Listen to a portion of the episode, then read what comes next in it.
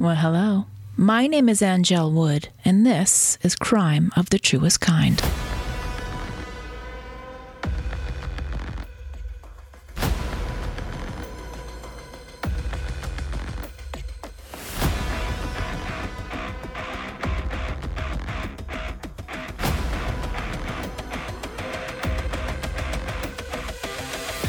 Well, I am dropping a surprise episode of Crime of the Truest Kind today. It is September 11th, 2021. You live under a rock if you haven't seen any coverage about the 20th anniversary of September 11th. I was thinking a lot about it. I spent some time in New York this past week. It's been on my mind quite a lot. I have my own experience, as we all do, but it pales in comparison to what so many families suffered that day and the days and weeks after months and years. Families are still suffering to this day as a result of what happened on September 11th, 2001. The show remains on hiatus. It will be back. October is the target return date. October 1st does mark the first anniversary of the first episode of Crime of the Truest Kind, featuring the departed Whitey Bulger. This is a very impromptu episode, so it's going to be a little rougher and a little bit more raw I've been thinking about a lot of my own experiences as a radio broadcaster during this time, and most definitely the impact that September 11th, 2001 had on Boston.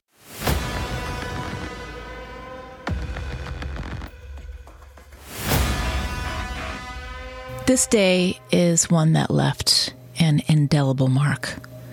We say never forget like it's a tagline, but the fact is, if you were alive and aware of the events that day and the days that followed, it's impossible to wipe it from your memory. Now, for a lot of younger kids, September 11th to them will be like Pearl Harbor is to us. We feel like we're so many years removed from the catastrophic events that happened in Hawaii on that day in 1941. I wasn't alive. It's unfathomable to me to think about what happened. And people who were young and aware of what happened on Pearl Harbor, well, some of them are gone. I watch all the shows and movies and documentaries trying to understand what can't be understood. It is difficult for some to tolerate others' reflections about that day, I know. You know, if they weren't directly involved as in in one of the buildings at the time, or saw a plane hit, or been in direct vicinity of the carnage, or more importantly, lost someone dear to them. I get it. But as many of you know who listen, those feelings are yours and they are all completely legitimate. As are the feelings and experiences of anyone who suffered trauma as a result of September 11th, 2021, and the days and weeks and months that followed. And yes, lots of us had the privilege of safety and witnessed the event secondhand by watching it only on television. I haven't really spoken about my experiences in radio from that time. I did share it in an interview once for a documentary about WFNX, the radio station that I was with at the time and is pretty well known and revered in the national alternative rock radio world. It has long been gone. The documentary wasn't about any of that, so it didn't make the final cut, but I never expected it to. And I am sure, and I am sure that I seriously bummed out that filmmaker that day. Being a radio broadcaster on that day and the days and weeks that followed was something none of us were prepared for. Talking to people in full panic and rage and sorrow and pain changes you forever. No, I wasn't in a plane or in a tower or in New York City or lost anyone close to me. So if that's a deal breaker for you, that's okay. Move along. On the morning of Tuesday, September 11th, 2001, I was on my way to the radio station, WFNX, that I had been working for for about four years at the time. I was hosting the midday show there, and as I was driving in, I had Howard Stern on the radio.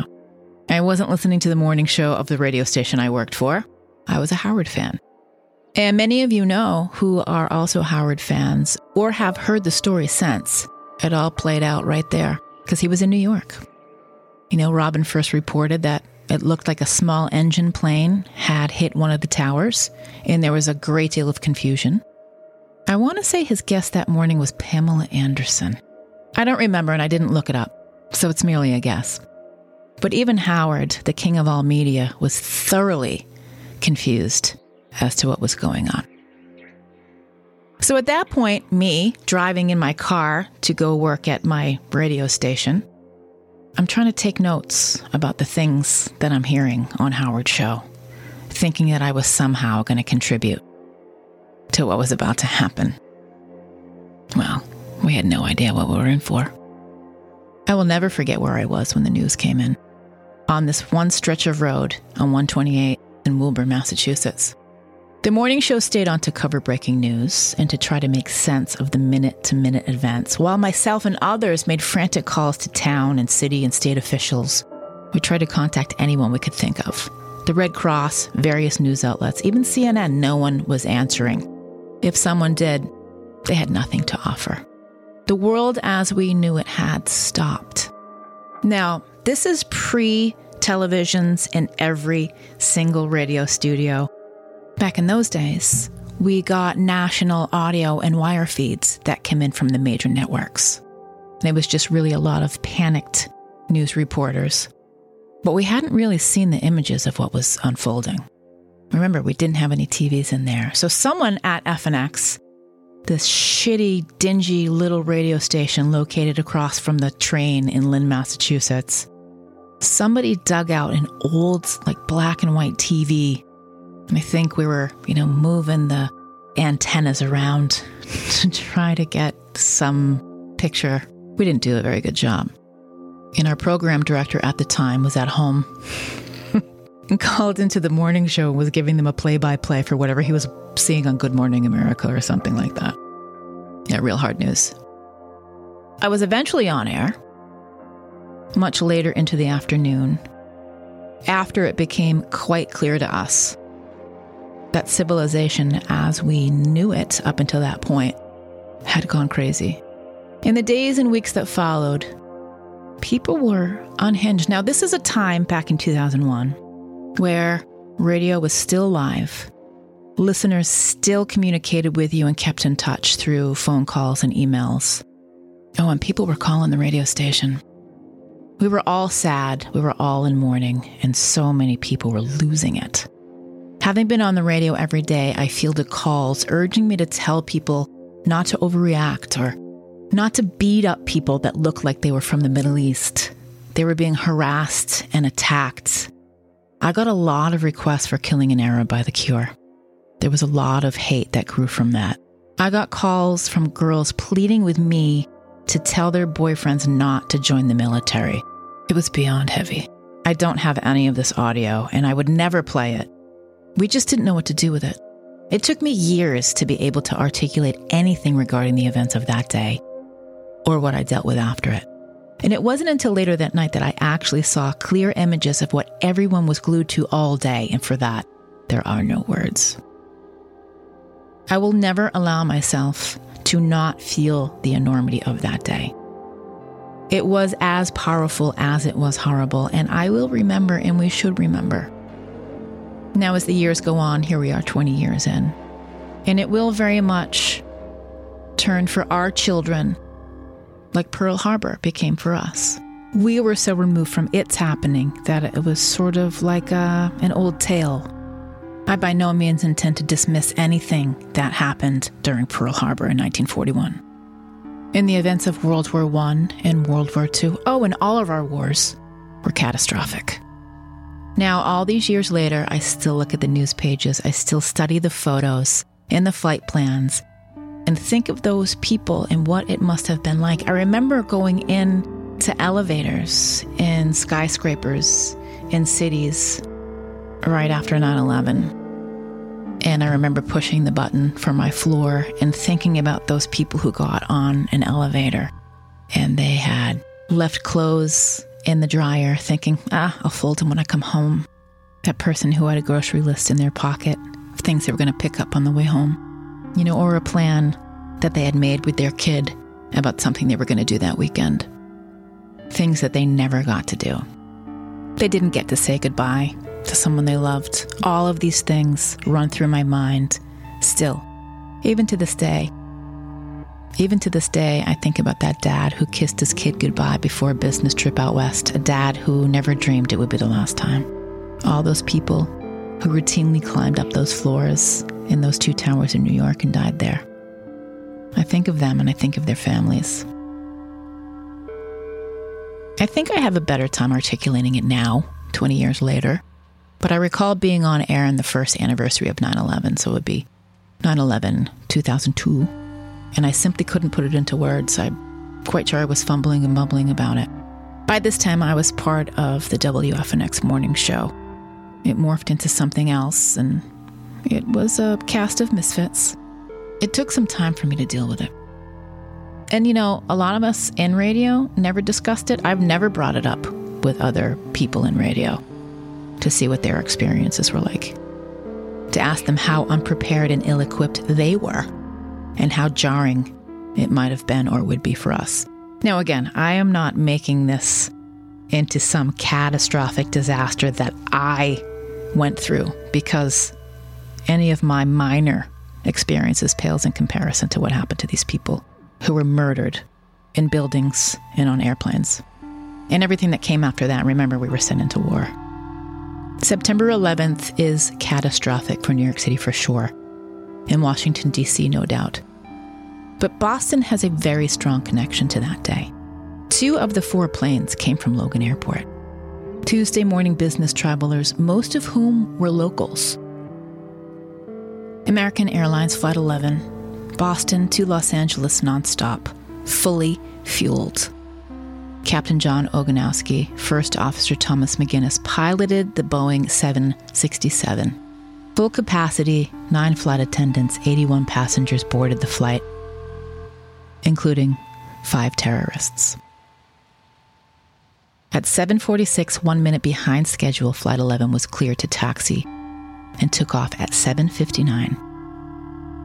Given all the evidence, it is believed that the hijacking of flight 11 took place at 8:14 a.m. Information available in the 9/11 Commission report that is public and linked at crimeofthetruestkind.com.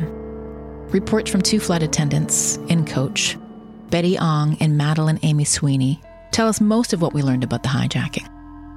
As it began, some of the hijackers, who were seated in row two in first class, stabbed two unarmed flight attendants who have been preparing for cabin service.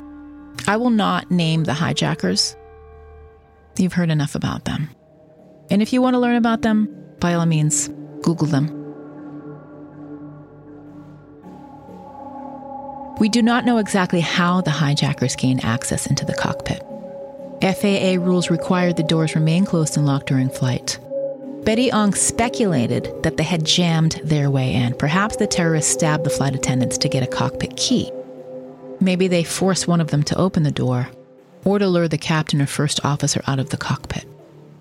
At 8:45 a.m. on a clear Tuesday morning, American Airlines Flight 11, a loaded Boeing 767 with 20,000 gallons of jet fuel crashed into the North Tower of the World Trade Center in New York City. We didn't know exactly what was happening at first. We were about to find out. Of the 92 people on board, including the hijackers, eight of the 11 crew members and 47 of the passengers on board were from Massachusetts.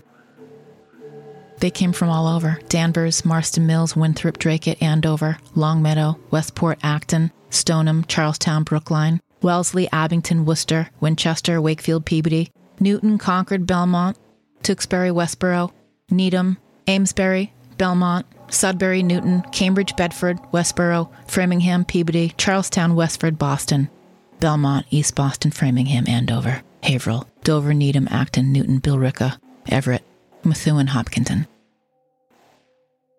U.S. Airlines Flight 175 was scheduled to depart for Los Angeles from Boston at 8 a.m. Captain Victor Saracini and First Officer Michael Horrocks piloted that Boeing 767. United 175 pushed back from its gate at 7:58 a.m. and departed Logan Airport at 8:14. United 175 had taken off just as American 11 was being hijacked. The hijackers attacked sometime between 8:42 a.m. and 8:46. They used knives, as reported by two passengers and a flight attendant, mace, which was reported by one passenger, and the threat of a bomb, reported by that same passenger. They stabbed members of the flight crew. Both pilots had been killed. And eyewitness accounts came from calls made from the rear of the plane from passengers originally seated further forward in the cabin. Given the reports, the tactics and weaponry of the hijackers were almost identical. Passengers on board the flight were calling home, reaching out to family members. It was a desperate situation. I can't imagine the fear and terror on board that plane and on the other end of the phone when their loved ones answered early that morning. At 8:58, the flight took a heading toward New York City. Flight 175 Boston to Los Angeles struck the South Tower at 9:03 a.m. while the whole world was watching. Of the 58 people on board, 26 were from Massachusetts. Lynnfield, West Newton, Boston, Wellesley, Turner Falls, Norwell, Attleboro, Sudbury, Methuen, Easton, Groton, Westford, Milford, Swampscott, Manchester by the Sea, Lowell, Revere, Wellesley, Marblehead, Hudson, Wayland, Barnstable. I believe that Boston and the region has some sort of collective guilt because those two planes that hit the World Trade Towers came from Boston. But in hindsight, we know so much. We would have done that, we should have done that, we could have done that. How how would we know? Was there anything we could have done? I I don't know. Flight 77, the plane that hit the Pentagon, took off from Dulles Airport en route to Los Angeles with 64 passengers on board.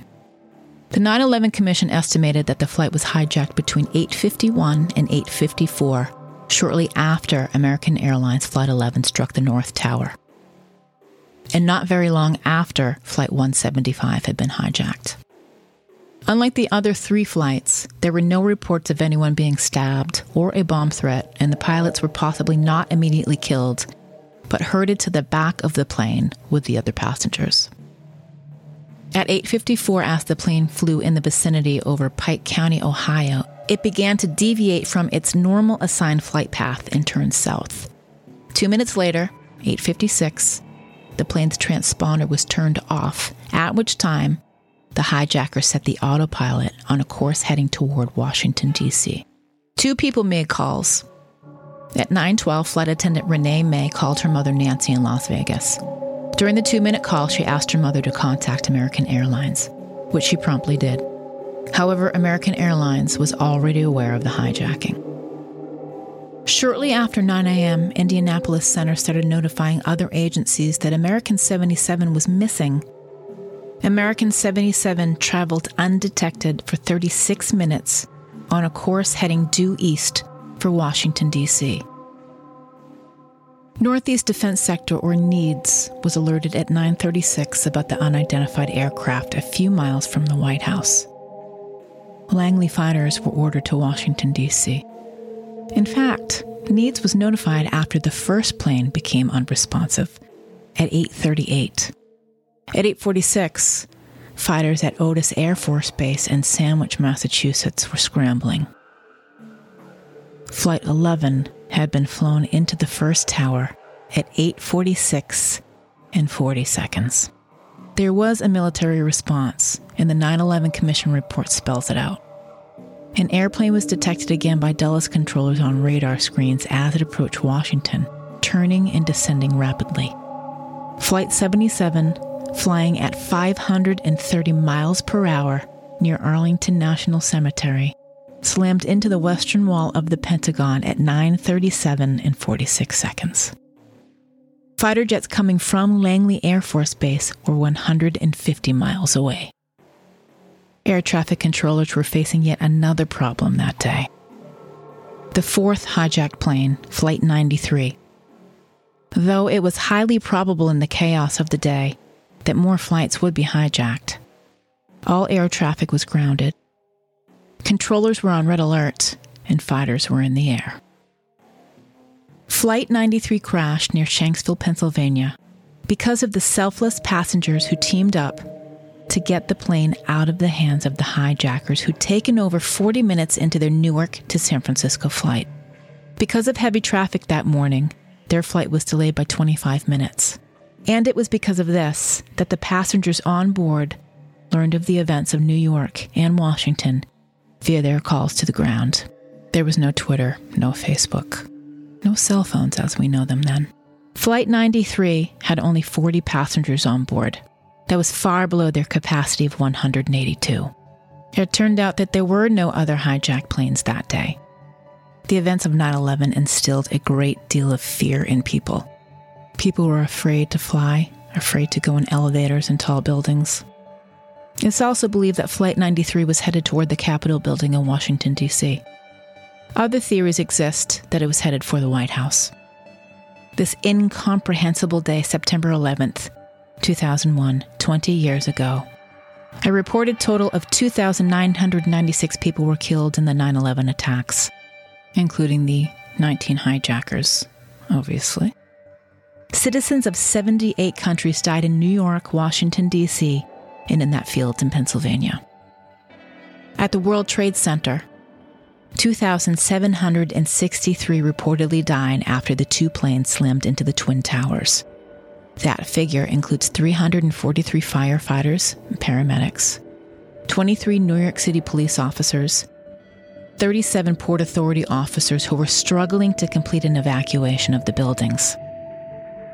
There are definitely more fatalities as a result of that day. At the Pentagon, 189 people were killed, including 64 aboard American Airlines Flight 77. On Flight 93, 44 people died when the plane crash landed in Pennsylvania.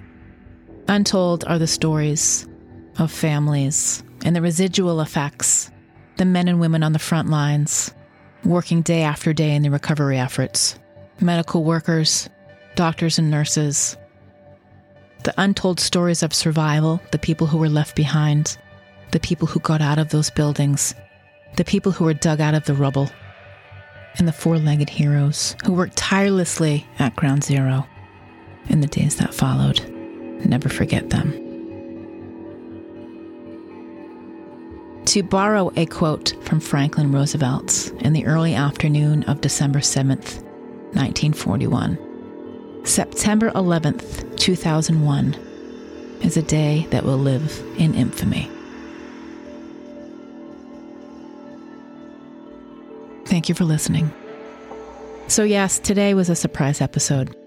I wasn't planning on putting out an episode yet. I've been very busy.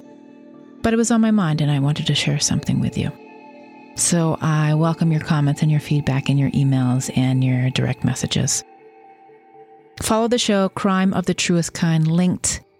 Everything is linked on the website, the merch page, all of the episodes, how to get in touch.